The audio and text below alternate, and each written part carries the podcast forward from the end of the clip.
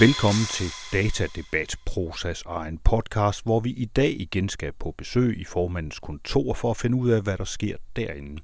Men først så skal du møde en levende legende. Han hedder Richard Stallman. Det er ham, der står bag GNU og det, som bliver kaldt for Free Software-bevægelsen.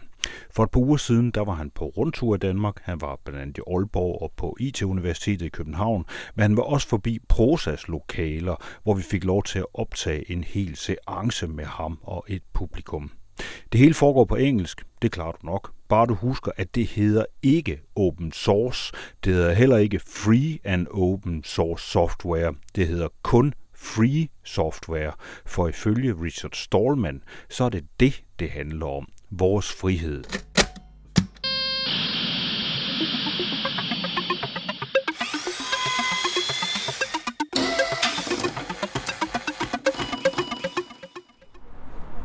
Vi går her på gaden og er på vej ned for at hente en ned på... Er det på Vesterport station, eller er det på hovedbanen? Det er Vesterport. Nå, hvem er det, vi skal hente?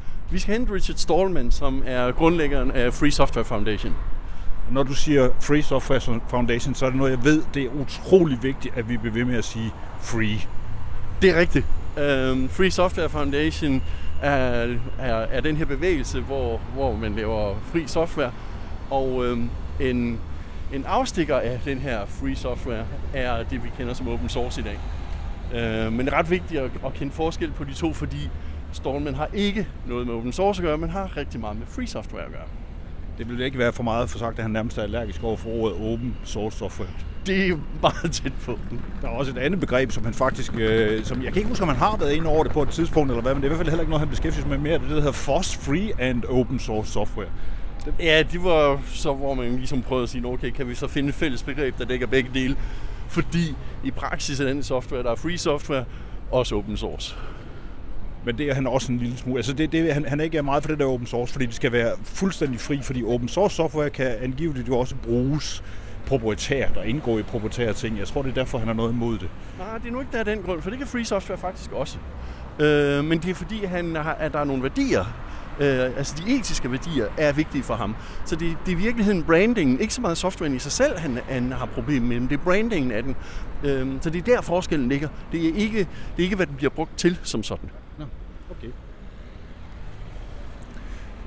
Men Richard Stallman er en øh, central figur, det har han været inden for, for øh, hvad hedder det, øh, for IT og for software igennem utrolig mange år nu efterhånden, og har øh, øh, lavet øh, diverse ting, og har den her GNU-org, øh, kørende og øh, arbejder som sagt kun med free software. Et af hans problemer med free software er jo det her med, at øh, vi hele tiden ryger ind i en masse driver-problemer, når man skal installere hans ting. Jeg har faktisk prøvet at installere noget af det. Men så ryger man ind i, at den nægter at installere for eksempel en driver til et wifi eller sådan et eller andet, fordi den er, der er noget proprietært i det, det vil den ikke røre ved. Så skal man sidde og rode med at få de her ting til at virke. Hvad har han, altså efter din mening, hvad har han så at sige øh, nutiden i dag? Altså det her, det han sidder med, så alle i dag, de propper jo deres maskiner op med alt muligt andet forskelligt. Er han, er han fremtiden, eller er han et eller andet fra fortiden? Altså man kan sige, at en af de ting, der gør ham utrolig relevant i dag, er dataetik. Øhm, for, for det, der ligesom er grundlaget i free software, det er det etiske element. Altså det, det, det er det etiske element, der giver forskellen mellem open source og, øh, og free software. Øh, og, og i og med, at vi har fået dataetisk råd i dag, eller i, i, øhm, øh, i år, så er det jo noget, hvor, man, hvor det har en, en relevans også i nutiden, nemlig det etiske element. Og man, vi kan se, at folk begynder at være mere opmærksomme på, hov, mine data bliver misbrugt. Hvordan kan jeg undgå det? Bliver mine data brugt etisk forsvarligt? Og der kommer fri software til at spille en rolle, tror jeg. Ja. Og det er fordi, at fri software, de gemmer simpelthen ikke nogen data. Der er ikke nogen, der, er ikke nogen, der sidder og sender ting frem og tilbage. Og plus, at man har fuldstændig gennemsigtighed på, hvordan det er lavet. Øh, og at alle kan dele koden, og alle kan sidde og splitte den ad. Ja, øh, det er næsten rigtigt. Der er nogle små detaljer, der er forkert. Øhm, I princippet kan de jo godt sende øh, data. Det kan jo godt overvåge dig. Men da du har hele koden, så kan du ind og fjerne den del, som overvåger dig. Øhm, du har heller ikke ret til at få kildekoden, med mindre at du er kunde. Så det er reelt kun kunden, der har den her ret. Så, så hvis du har fået programmet, så har du også fået ret til at få kildekoden. Men hvis du ikke har programmet, så har du faktisk ikke ret til at få kildekoden. Og det, igen, det er små detaljer. hvad, hvis du skal komme med en kort, hvad karakteriserer free software? Det er de fire K'er. Øh, software, der opfylder de frie K'er, er fri software. Hvem sidder de der?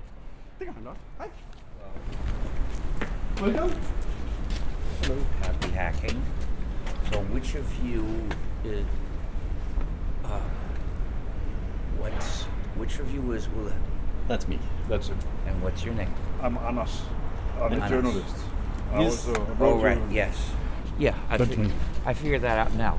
Basically, uh, I would never have guessed how A N D E R S is pronounced. Anders. So, I better start by explaining what free software means and what the basic issue is. Free software means software that respects users' freedom and community. So it's about freedom, it's not about price. I do not mean gratis software. One of the users of software that needs to move to free software is the state government agencies use a lot of software. And just as any other users of software, they can either have control of their computing or surrender it to software developers. If the government is using free software, then it has control of the computing it does for the people. But if the government uses non free software, then it loses control of the computing it does for the people. That means the the loss of the computational sovereignty of the country. If you lose control over your computing, that's your loss. It's a shame. If I hear that you have done so, I will say, I'm sorry for you. I hope that you regain control of your computing. I hope you get rid of the non free software in your life. But if the government loses control of its computing, that's a loss for the country because it means that the country has been uh, placed under the power of software developers, the developers of the software that the government uses. So, can I ask, why does it need to be free software? Wouldn't it be? Wouldn't it suffice? Well, why wouldn't it suffice? Let me explain. It's, it was, was in the TEDx talk that no, no, no. Let me explain because, because there's a, a specific issue I'm, I'm asking for. It's not whether it's non-free. It's whether if the government can get the source code.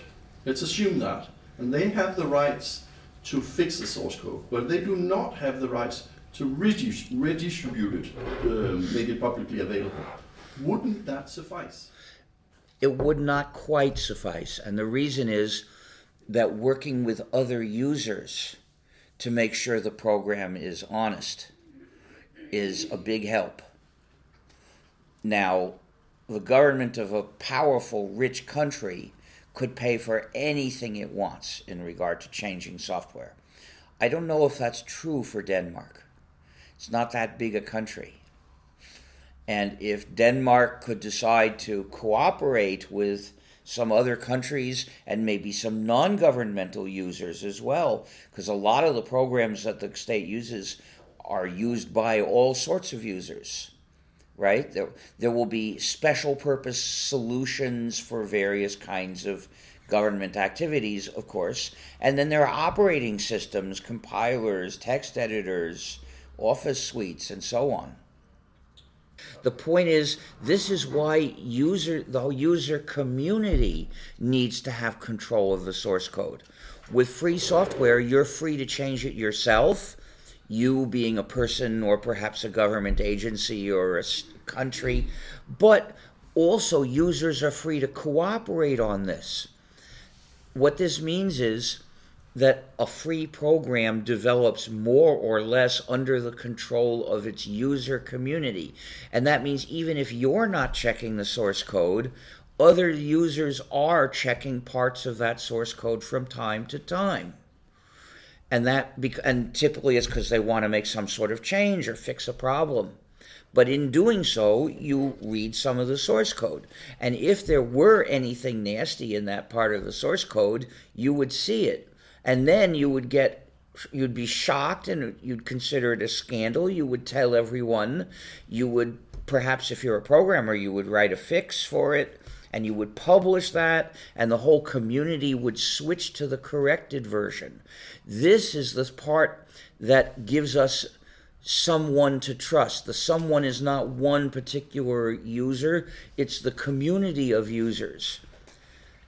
And this, that the users have control of the program, is the only known defense against malware, against malicious functionalities in the software we use. And you are right to realize it's not perfect, it's not a guarantee, but at least gives us a chance to try and a possibility of succeeding, which with anything other than free software, we haven't got any hope of. If you're using a non free program, you are totally at the mercy of the program's owner.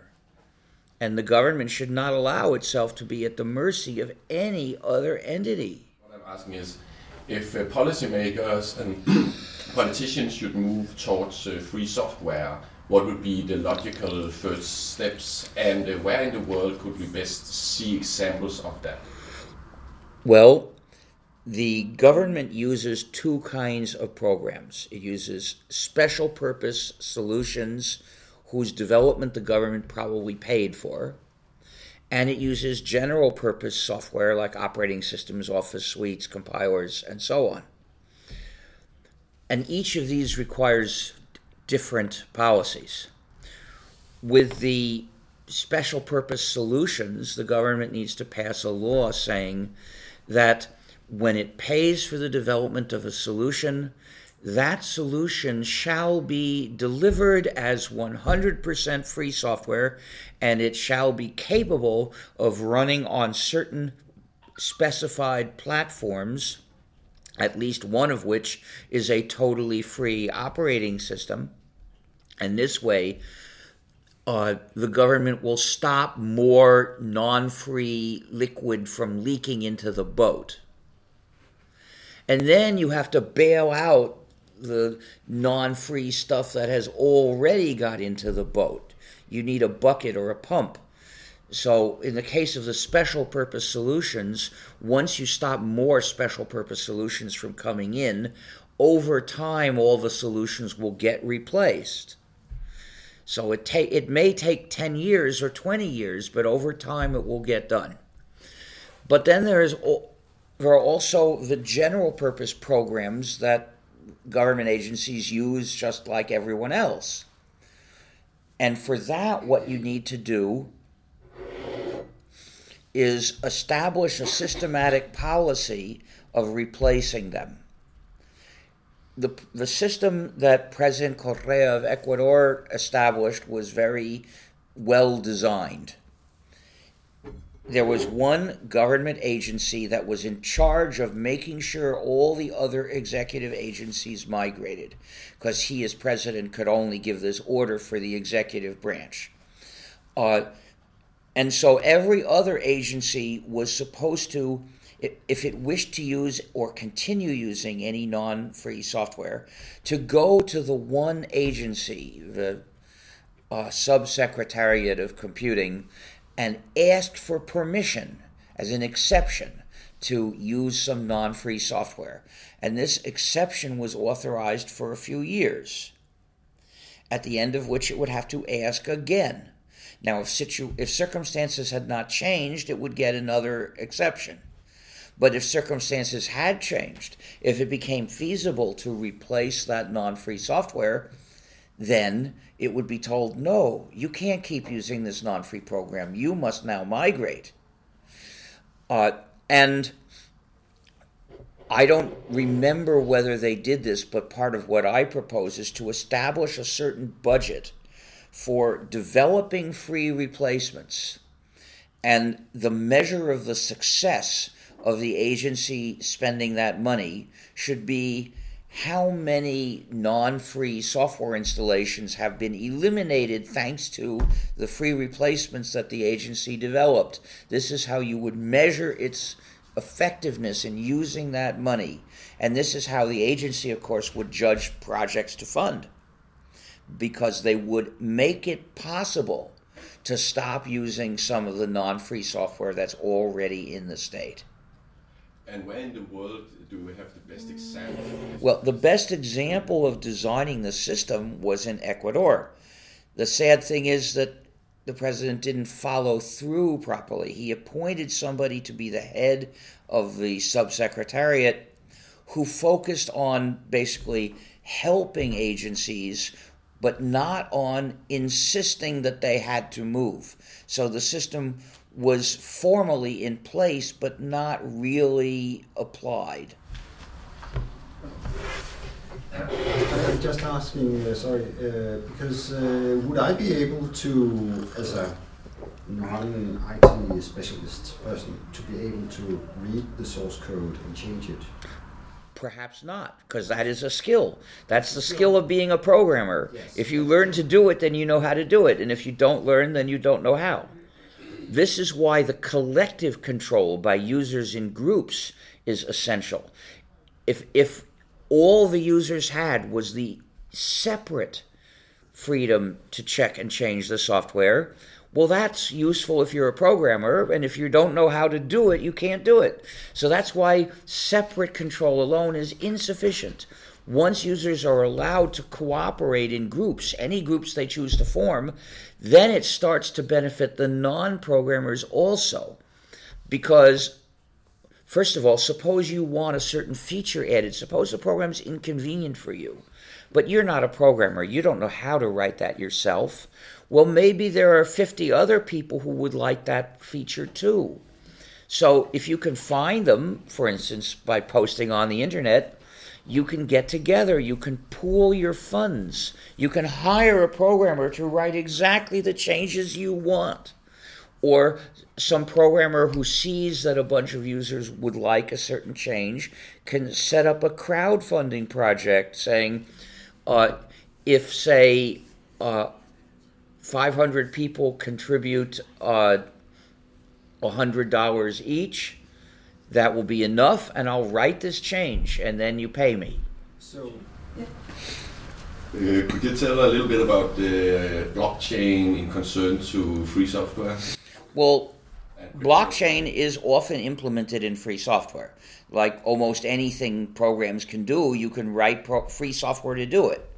Uh, and it, as it happens, the main implementation of blockchain is in Bitcoin, and that is implemented by free software. Uh, Bruce Schneier wrote an interesting article a few months ago arguing that blockchain doesn't really do you doesn't give you any more security of any kind uh, against anything. Well, maybe he's right. That's not my field. I'm not interested terribly in blockchain. I'm interested in free software. So if you're going to use blockchain, I hope I'm going to try to convince you to use a free software implementation of blockchain. But uh, whether it's a good method to use, I don't need to have an opinion about that. So since I'm not an expert, why have an opinion? But blockchain could be the, the money wheel that starts running for freedom. Well, I don't I have no idea what that would mean. Actually, that that speaks at a level that I don't think. Uh, I don't think Bitcoin is a particularly desirable thing, though, because I want my purchases to be anonymous, really anonymous. I want it to be impossible to tell that the person who paid for a train ride today is the same person who paid for some other train ride yesterday. And the way to do that is with a truly anonymous payment system, which we have. It's called GNU Taler. Uh, it was uh, funded partly by INRIA, and well, developed partly by INRIA using European Union funds. And uh, if you want to get in touch with the developers, they're currently in Switzerland, and I'd be happy to put you in touch with them. And you call it Taler, T A L E R. Yeah. Yes. Uh, well, that's the word that evolved into dollar. Uh, but in any case, uh, so systems that accept payment with dollars are tolerable systems, and the other systems are intolerable. So the payment cards for the trains, they should be replaced with a system that uses Taler, so that that way they the train system can be sure that the that the fare was paid. But uh, it it won't know who paid. Doesn't that leave other security flaws open? Because if somebody steals my identity the There's no identity involved. They're just how much how many Taler tokens you have to pay with. So if somebody steals my Taler tokens, there's no way I can go to the bank and say, well, I didn't buy this. That's thing. Can you that's right. You can't. It's thing?" like having cash in that regard. Yeah. Cash is your defense against surveillance. If you want a free country, discourage the surveillance payment systems. I discourage them by never using them. I pay cash only. I should put that button on. I haven't been wearing it since I got here. Uh, so we have to keep in mind that theft is not the biggest threat in our lives, especially not in Denmark. Um, one of the things that they use the travel card for is for um, for determining traffic flows and where they have congestions and where they need to have more trains, more cars, or whatever. Um, Well, I think you you- can do that in other ways. yeah, that's what I'm asking. Can you? Well, it's obvious you can. First of all, you can have some kind of system that can count the number of people in a train car without recognizing them. And there's no harm done by that. Do it as often as you like. You can count the number of people going in and out. But then I wouldn't be able to tell um, if. Let's assume that uh, a lot of people going from A to B, Mm-hmm. and they're going through C. Uh, and there's also a lot of people here, and you cannot tell whether they're going from here to here, and someone else stepped on and got to here. So I'm, I'm trying to say, oh, well, if I was a traffic You know, life may it not. would it make sense to does it? So what? My answer is so what? because I, Because please listen let, to let me. Let, let me explain. So what? I know why. I know why they want this. And there's nothing wrong with that desire. The point is, optimizing the flow of trains is not more important than having a free country. Anonymity is our defense against various kinds of oppression. And nowadays, the big danger is too much tracking and surveillance of people, under which, under the pressure of which democracy becomes impossible. Eventually, some argue that even freedom of thought is wiped out by surveillance capitalism. So, this is a big danger. Whereas the problem that the trains may not be quite optimized is not such a big danger. But But here's the question. yeah. So, so I'm going to answer the What question. what question is it? You, Can you you? interrupted me, so you didn't listen to the question. So the question is, can it be done without surveillance? Can I- Yes, I can think of a way. I can imagine that sometimes uh, the the payment machine would give you a little RFID token and say, "Please drop this in a box when you get off the train." It won't know who you are. It won't be able to connect your journey with any other journey, but it would find out what journey you took. And so maybe on some days out of the month, the system might be giving these out. And of course, it will be easy to see what fraction of people actually took the thing. And they will probably give accurate answers. So I just came up with this system right now. Mm-hmm. But my more important point is that you're trying to you're trying to argue against achieving a, tr- a vital fundamental goal for a free country in the name of optimizing the trains and No, my I'm point Not, I'm not. I'm really not. You're, Well, maybe you're, you're putting words into my Okay, mouth, and maybe- I do not accept. I'm sorry, maybe you're not saying that, but maybe you're just imagining that somebody else will say that. The point is, They are wh- saying it. right? What I would say to them is, you're trying to uh, reject something vital in the name of a minor detail. How efficiently the train network runs is minor, it's trivial compared with maintaining a free country. The tendency to uh, ob- object to the preservation of freedom in the name of making the trains run on time. Well, we've heard that argument before. But isn't you talking about privacy by design? Isn't isn't that within in the spectrum of, of this uh, what say non-identified uh, behavior in digital space? Absolutely. It's I believe we need laws requiring every system that interacts with the public to be designed not to collect data about the public. So I've explained how this could be done for paying for trains, but there are many systems that snoop on the public and collect databases. What I'm saying is you have to limit very strictly what data can be collected. Consider, for instance, facial recognition.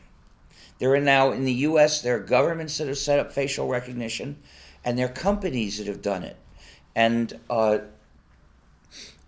there are proposals to legally limit the government's use, but what if companies do it and then sell the, gov- the data to anybody who wants it? This is tyranny.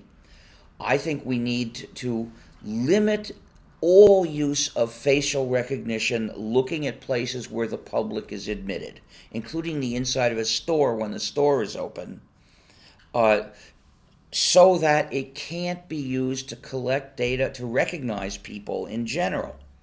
Now, if the system only recognizes criminals, and each criminal is put on the list by a court order based on reasonable suspicion or a conviction, well, now you've got a system that is not a threat of massive surveillance. So I think it's okay, maybe. Maybe maybe the law should say for the for systems that bio, biometrically recognize people, they should be limited to people designated by courts as surveillance targets. And that should be enough to get most of the benefit out of the system. And if it's not 100%, well, that's life. What about cameras that transmit a video feed over the net to someplace else? Well, that's basically just inviting somebody to save that video forever, run face recognition, and so on. So, what I recommend is in most cases, it should be forbidden for the camera to transmit the video to any place else. It can make a local recording, and if a crime happens there, then you go there and you collect a recording, and then you see who was there, and it helps you investigate the crime. This is enough for security purposes. But on the other hand, the local recordings, because it's so much work to get each one, it's not conceivable that anyone will collect them all in order to track everybody, so it's not a surveillance threat. So, what I've done is I've tried to design the method that the system uses so that it gives us security without giving us total surveillance. But what do you think about the terror excuse? That It's less important than tyranny. terror? Terror is less of a danger than tyranny. Suppose there's an underground terrorist network with 50 people with arms. How many people with arms does a government have? Thousands. So, which one is potentially the bigger danger? A tyrannical government is the biggest danger you can imagine. And compared with that, some underground terrorists are nothing. Yes, there is there is substantial danger. It's worth doing something to try to catch terrorists. But you don't have to go to the extreme of throwing away our defense against tyranny. And democracy. Well, right, it's, it's democracy is our defense against democracy and human rights form our defense against tyranny. And the human right not to have the government investigating you without a justification is part of those human rights. It's part of our defense against tyranny. Well, these laws, supposedly in the name to protect us, are a terrible threat, a much bigger threat than terrorism. And uh, tyrannical governments in general are a much bigger threat. Well, look at the example of China. Uh, maybe it's is it a million Uyghurs who are in prison now, or is it three million? Uh, but they're basically they've been put in re-education camps, where the, which are essentially brainwashing prisons. What's the big danger? Look at the United States. The United States suffered a substantial terrorist attack, which killed almost as many people in that one month as automobiles did. Except that attack of that an attack of that size was never repeated, whereas automobiles kept on killing that many people every month. I think it's a bit it's somewhat less now. The safety of automobiles has been improved. That was very, very much worth doing uh, was done by making the systems, namely the cars themselves, be redesigned, and to some extent the roads, which are also systems. The point is that we've got to keep a sense of proportion about the various real dangers we face. And terrorism is not the biggest danger we face, but it's a convenient thing to exaggerate if you're a politician who wants to impose total surveillance and maybe is happy to co- collaborate with the surveillance companies.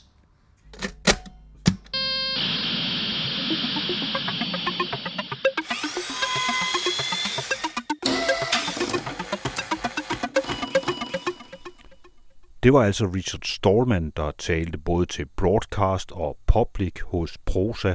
Vi lægger et link ud til hele filen fra hele optagelsen, et sted uden JavaScript og proprietære formater.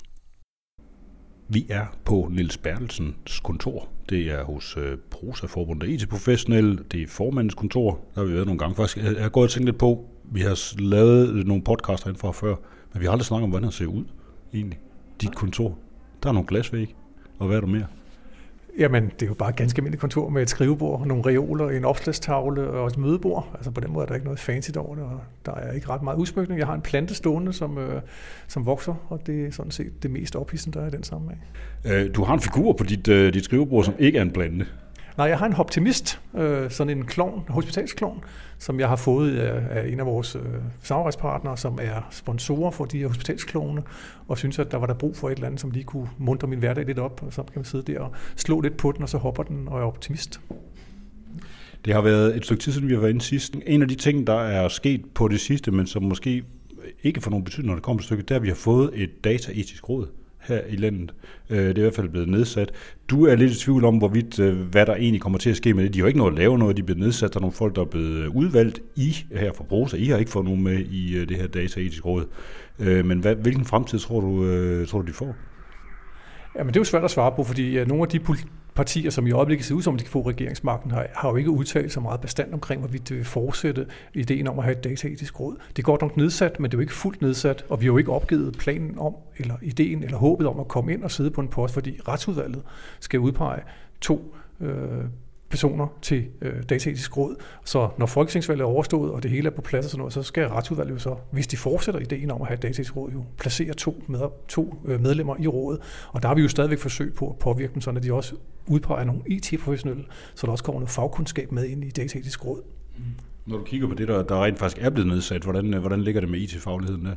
Jamen, der er jo ikke nogen, der har de tunge tekniske kompetencer, som gør, at man kan bidrage også med hensyn til, hvorvidt løsninger, øh, som man sidder og diskuterer dataetisk, også kan lade sig gøre, hvordan man kan imødegå eventuelle måder at arbejde på, hvordan man kan imødegå øh, hvad det hedder, datalæg, brug af misbrug af systemer osv. Ikke? Så hvis det fortsætter, som det ser ud i øjeblikket, så bliver det meget sådan en etisk diskussion, og ikke så meget en fagteknisk diskussion. Og jeg tror, der er behov for begge dele i rådet. Også en masse nogen, der går og snakker om, at vi måske skal have et IT-ministerium og en IT-minister på den anden side. Er det noget, du har en holdning til? Ja, men jeg synes, det ville være meget godt, hvis der kom en eller anden form for regeringsorgan, som faktisk havde som, som opgave, og som, som, som havde også kompetencerne til rent faktisk at styre den IT-udvikling, der sker i det offentlige. Jeg tror, der er behov for at sætte sig ned og diskutere, hvordan man får en sammenhængende infrastruktur i det, i det offentlige, og man samtidig også får fokus på IT-sikkerheden. Og øh, i stedet for, at det er fragmenteret i de forskellige resortministerier, så sørger for, at der er nogen, der rent faktisk sætter sig ned og gennemtænker, hvordan de offentlige systemer kan hænge sammen på en bedre måde, som gør, at de også sikkerhedsmæssigt set har et godt fundament at stå på, og at det ikke er så nemt hverken at misbruge dem, eller at få datalæg på dem, eller at man kan hacke dem. Altså et eller andet sted, hvor man samler den her viden her. Man havde jo i gamle dage det, der hed IT- og Telestyrelsen, øh, som blev nedlagt og fragmenteret øh, de opgaver, som de havde på det tidspunkt der. Men jeg synes et eller andet sted, så skal man genopfinde noget af det her igen. Ikke nødvendigvis et ministerie, men i hvert fald et organ, der har nogle kompetencer på området. Der er jo ikke noget ministerie, der entydigt har ansvaret for den samlede udvikling af IT-systemer i det offentlige. Og det er der et eller andet sted behov for, så man kan samle både erfaringerne, øh, de gode og de dårlige, og også samtidig sikre sig, at de kompetencer, der er nødvendige for at udvikle systemer i det offentlige, er til stede også i det offentlige. Øh, så ved jeg, I har også et, forhold til, til velfærdsforliget, som I mener faktisk måske vil være en god idé at få rullet tilbage, hvis og så frem til fald, der kommer en socialdemokratisk regering. Hvorfor? Jamen altså, vi er med initiativ, der har opfordret Socialdemokratiet til at øh, opsige det velfærdsforlig, de indgik i 2006. Vi diskuterer meget i øjeblikket jo det, vi kalder værdig tilbagetrækning. Der er i øjeblikket en automatiseret proces, der betyder, at, folk, at øh, pensionsalderen den stiger simpelthen øh, hen over årene med middellevetiden. Men man tager ikke højde for, eller tager hensyn til, om folk rent faktisk kan arbejde så længe, som man rent faktisk du gerne vil have hævet alderen, eller folk, hvad det hedder, pensionsalderen til. Øh, og for at kunne gøre noget i den næste periode på det område her, så skal man opsige velfærdsforliget, fordi ellers så skal man jo have alle parter, der indgår i velfærdsforliget, til at sige ja til, at man ændrer på det. Og der er jo flere af de partier, der er med i velfærdsforliget, der har sagt, at de ikke vil fjerne den automatiske stigning, der ligger i det. Øh, så derfor må vi nødt til at sige til Socialdemokraterne, skal de komme videre af den vej, som de jo selv har slået ind på og sagt, at der skal findes en anden måde at betragte det på, jamen så skal de opsige forliget. Der er lige et emne mere, vi skal forbi. Det handler om det øh, kontantløse samfund, mere præcis en sag, der har været i øh, Rema 1000, hvor øh, der skete noget relativt konkret, som du mener har en del konsekvenser. Hvad var det, der foregik nede i Rema? Jamen, øh, det er jo det med, at når man nu begynder at få øh, dankort eller betalingskort på øh, sin telefon som en app, så udsender den jo signaler.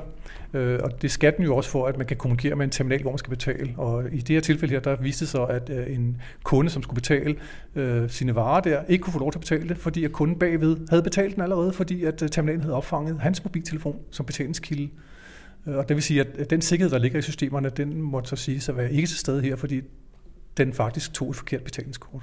Og det er jo noget af den risiko, der er ved, at man har et såkaldt kontaktløst samfund. Det er, hvis man ikke har nogle systemer, der er givet til at håndtere alle de sikkerhedsmæssige aspekter, jamen så får man altså problemer i den her sammenhæng her. Øh, og øh, man kan sige, at Nets opfattelse er, at det er jo ikke deres problem, det er jo terminalens problem. Øh, og uanset hvad, så må man bare sige som forbruger, uanset hvem der har problemet, så er det et problem, at der ikke er den fornødne sikkerhed til at sikre, at man ikke uretmæssigt kan blive trukket på den her konto her.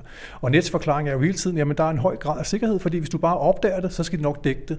Men i alle de tilfælde, hvor det er småbeløb, hvor man aldrig nogensinde opdager det, der er jo et stort mørketal her, som, øh, som jeg synes et eller andet sted, man bør tage alvorligt. Det bør Nets også tage alvorligt. At det, det er ikke tilstrækkeligt at sige, at bare du opdager det, så skal vi nok dække det.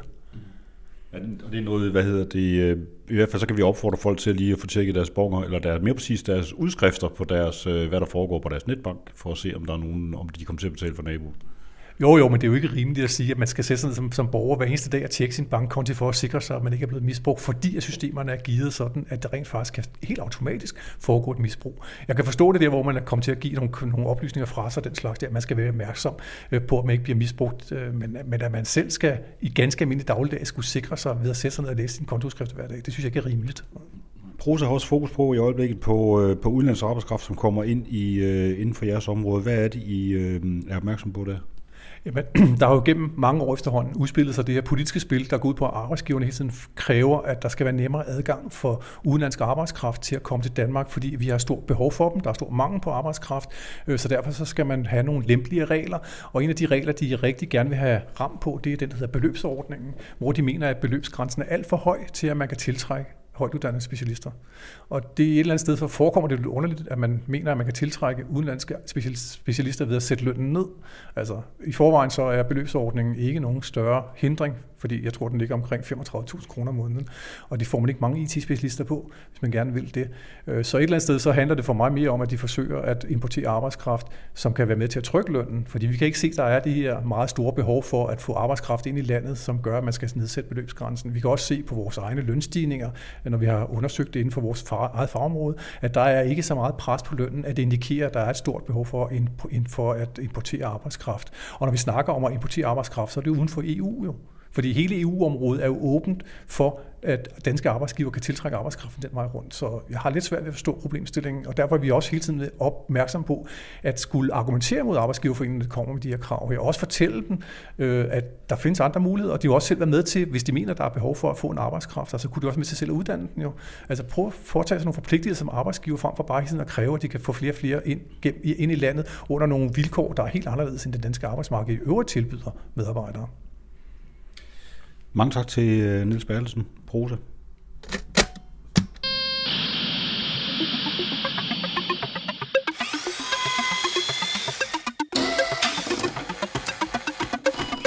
Med det så er datadebat forbi for i dag. Jeg hedder Anders Kjærulf. Vi ses snart igen. Det der sted mellem 1 og 0. The machine uses only two sounds produced electrically. One of these represents the breath. The other, the vibration of the vocal cords. There are no phonograph records or anything of that sort. Only electrical circuits, such as are used in telephone practice. Let's see how you put expression into a sentence. Say she saw me with no expression. Now say it in answer to these questions. Who saw you? See? She saw me. Did she see you or hear you? She saw me.